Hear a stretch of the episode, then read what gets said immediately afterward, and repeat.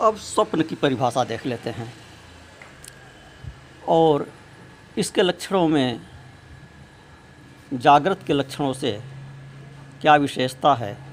जागृत स्वप्न के लक्षणों में क्या भिन्नता है? इस पर थोड़ा सा ध्यान देते हैं। फिर जागृत स्वप्न सुषुप्ति, तीनों की समीक्षा करते हुए आगे बढ़ेंगे। तो स्वप्न की परिभाषा करते हुए मांडू के उपनिषद में बताया कि स्वप्न स्थानो अंत प्रज्ञ सप्तांग एकोनविंशति मुख प्रविविक्त भुक तेजसो द्वितीय पाद। है यह आत्मा का दूसरा पाद है, दूसरा चरण है, स्वप्न। इसमें भी सात अंग हैं और उन्नीस मुख हैं। जागृत में भी सात अंग और उन्नीस मुख। अंतर क्या दोनों में? कि जागृत स्थानों बहिष्प्रज्ञा। जागृत के समय में यह आत्मा बाहर की प्रज्ञा वाला होता है, बाहर की चीज़ों को देखता है। और सप्तांग एकोनविंशति मुख, यह जागृत में भी होता है, यह स्वप्न में भी होता है। स्वप्न स्थान में क्या है? स्वप्न स्थानों अंत प्रज्ञ इसमें भीतर की ओर देखता है अंत प्रज्ञ होता है। जागृत में स्थूल भूख और स्वप्न में प्रवियुक्त भूख अर्थात जागृत में बाहर की दिखाई देने वाली स्थूल विषयों का भोग करता है और स्वप्न में सूक्ष्म विषयों का भोग करता है। नाम, जागृत का नाम वैश्वानर है। और स्वप्न स्थान का नाम तेजस है। वह तेजस रूप आत्मा का दूसरा रूप है, दूसरा चरण है, दूसरा पाद है। सुषुप्त में क्या होता है? यत्र सुप्तो न कंचन कामम कामयते न कंचन स्वप्नम प्रसिद्ध सुषुप्तम जब सोने पर कोई भी इच्छा नहीं करता है, कोई भी कामना नहीं करता है, कोई स्वप्न भी नहीं देखता है तो उसे स्वप्न का, ये सुषुप्त कहते हैं। सुसुप्त स्थान एक ही भूत प्रज्ञान घन ये आनंदमयो ह्यानंद भोग चेतोमुख प्राग्ञ तृतीय पाद है वहाँ जागृत और स्वप्न सब एक ही भूत हो जाते हैं सुषुप्त में विलीन हो जाते हैं। वहाँ आनंदमय होता है आनंद भुक होता है। उसी को निद्रा कहा, उसी की व्याख्या चल रही है। इस पर आगे आगे और विस्तार से बताते चलेंगे। तो स्थूल भुक जागृत में जो भोगता है, वह भी वास्तव में प्राज्ञ ही है जो सुषुप्ति में है। प्राज्ञ ही जागृत में विश्व से एक होकर भोक्ता बना हुआ है। वही वैश्वानर बना हुआ है। और उन्नीस मुख यह जागृत में भी हैं, यह सुषुप स्वप्न में भी हैं। और सप्तांग यह जागृत में भी हैं, स्वप्न में भी हैं। तो वस्तुतः तेजस ही उन्नीस मुख का है। सप्तांग विश्व तेजस का एक ही है। लेकिन बहिष्प्रज्ञ केवल विश्व में है, तेजस में नहीं। तेजस में अंत प्रज्ञ है। विश्व में स्थूल भुक है, विश्व अर्थात जागृत, इसमें स्थूल भुक है और तेजस में सूक्ष्म भुक है। विश्व में स्थूल भूत हैं, तेजस में सूक्ष्म भूत हैं। तो तेजस का एकोनविंशत मुख ही विश्व का मुख है।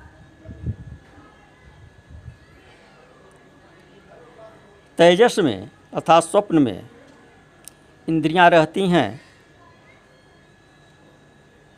मन रहता है। सूक्ष्म शरीर से उन इंद्रियों और मन का प्रयोग करता है आत्मा। सूक्ष्म शरीर से उपभोग करता है। इंद्रियाँ क्या हैं? पहले बता चुके हैं कि इंद्रियाँ, यह जो बाहर दिखाई देती हैं, यह नहीं है, यह इंद्रियों के रहने के स्थान हैं। तो इंद्रियाँ हैं क्या? इंद्रिय का अर्थ है इंद्र की वस्तु। जो इंद्र की हो, वह इंद्रिय है। इंद्र कौन है? इंद्र का अर्थ है दृष्टा। इस प्रकार इंद्र दृष्टा हुआ और इंद्रिय दृष्टि हुई। देखने का माध्यम, उपभोग करने का माध्यम। और तीसरी चीज़ हुई, विषय जो हैं, वे दृश्य हैं। यहाँ दृष्टा, दृष्टि और दृश्य, इन तीन की त्रिपुटी कार्य करती है। दृष्टा को पहचानना है।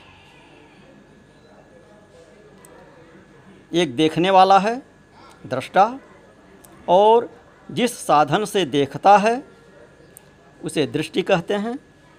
दृष्टि का तात्पर्य यहाँ केवल चक्षुरिंद्रिय से न लें, देखने का तात्पर्य केवल आँख से देखना नहीं, अपितु समस्त विषयों का उपभोग करना। यहाँ स्पर्श, घ्राण, श्रवण, सभी कुछ है। तो एक दृष्टा है और एक दृश्य है और उन दोनों के बीच संबंध स्थापित करने का जो कार्य करती है, इंद्रिय, वह दृष्टि है। यह त्रिपुटी हुई। तो इंद्र ही दृष्टा है। और दृष्टा की विषय जो है दृष्टा का उपकरण जो है साधन जिससे वह देखता है, वह हुई इंद्रिय। तो इस प्रकार इंद्र का शाब्दिक अर्थ जो है, इंद्रिय का कि इंद्र की वस्तु, इंद्र की चीज़, इंद्र का उपकरण। तो दृष्टा के पास देखने का जो कारण, जो करण, अर्थात साधन है, उसे इंद्रिय कहे। फिर जिन करणों से हम बाहर देखते हैं, वे बहिरिंद्रिय और जिनसे भीतर देखते हैं, वह अंतर इंद्रिय हुई। तो इसी का नाम बहिष्प्रज्ञ और अंतप्रज्ञ है।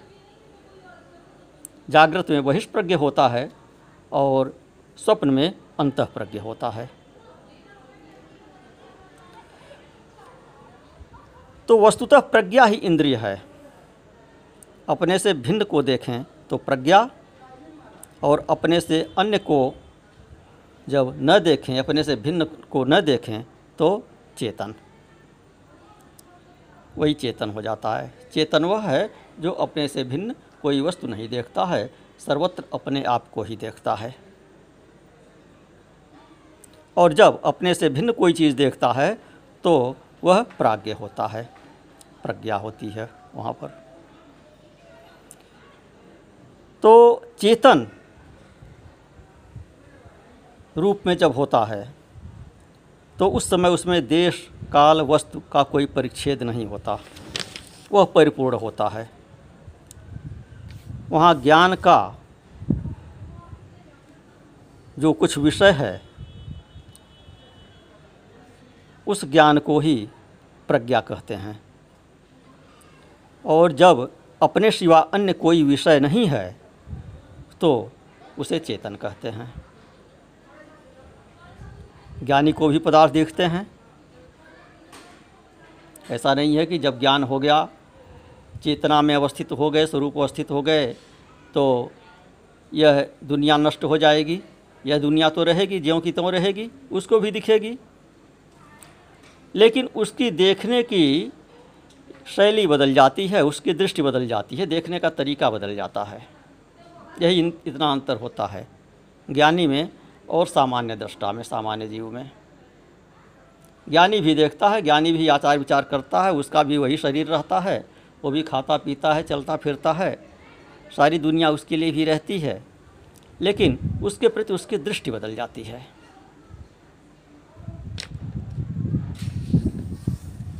न मोम वाली दृष्टि हो जाती है। अथवा अहम ब्रह्मास्मि वाली दृष्टि हो जाती है। मेरा कुछ नहीं है और सब कुछ मैं ही हूँ। यह दृष्टि हो जाती है। तो मिथ्यात्व के निश्चय के साथ देखते हैं। यानी कि दृष्टि, कि बाहर की जो भी वस्तुएँ दिखाई दे रही हैं, यह हैं नहीं। एक दृष्टि यह हुई, अथवा यह सब कुछ मैं ही हूँ, अपने आप को ही देख रहा हूँ विभिन्न रूपों में। यह एक दृष्टि हुई।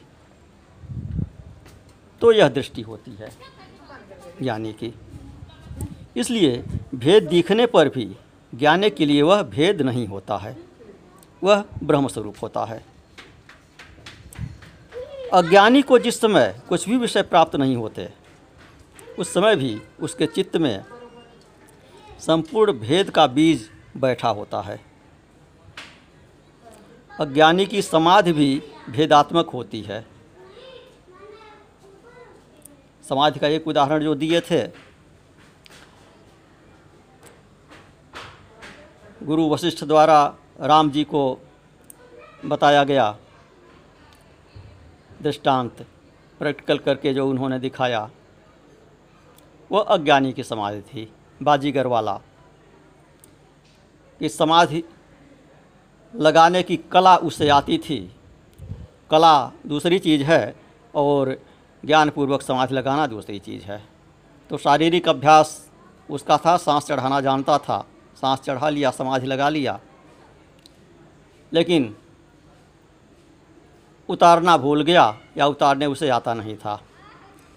तो बैठा रहा साठ सत्तर हज़ार वर्ष तक समाधि में। और समाज तो उसने लगाया था नाटक करने के लिए, पुरस्कार पाने के लिए कि राजा से मैं पुरस्कार में घोड़ा मांगूँगा। कि देखिए मैंने योगियों की तरह से कितना बढ़िया समाधि लगाया। समाज जब टूटा, राम जी को देखा, राम जी का रूप उनके पितामह अज से मिलता था, अवस्था भी वही थी। तो उन्हीं को समझकर समाज टूटते ही उसने अपना घोड़ा मांगा। महाराज, मेरा घोड़ा दीजिए। पुरस्कार में। तो वह जड़ समाधि थी, वह अज्ञानी की समाधि थी। वह भेदात्मक है। समाधि टूटने के बाद उसकी जो ऐसड़ा थी, जो लिप्सा थी, वासना थी, घोड़ा पाने की वासना, वह पुनः तत्काल जागृत हो गई। ज्ञानी के साथ ऐसा नहीं होता है। ज्ञानी तो दुनिया को देखते हुए भी, संसार को देखते हुए भी उसमें अभेद देखता है। और अज्ञानी समाज लगाने पर भी भेद ही देखता रहता है। यानी कि दृष्टि में अंदर और बाहर का भेद नहीं होता। तो जहाँ हम कर्मेंद्रियों को अपना समझते हैं, वहाँ कर्ता बनते हैं, और जहाँ ज्ञानेंद्रियों को अपना समझते हैं, वहाँ ज्ञाता बनते हैं, और जहाँ अंतर इंद्रियों को अपना समझते हैं, वहाँ भोक्ता बनते हैं। कर्ता, ज्ञाता, भोक्ता, तीन चीज़ें हुई। भोग अंतर इंद्रियों के प्रभाव से करते हैं ज्ञान ज्ञानेंद्रियों के माध्यम से प्राप्त करते हैं, कर्म कर्मेंद्रियों के माध्यम से करते हैं।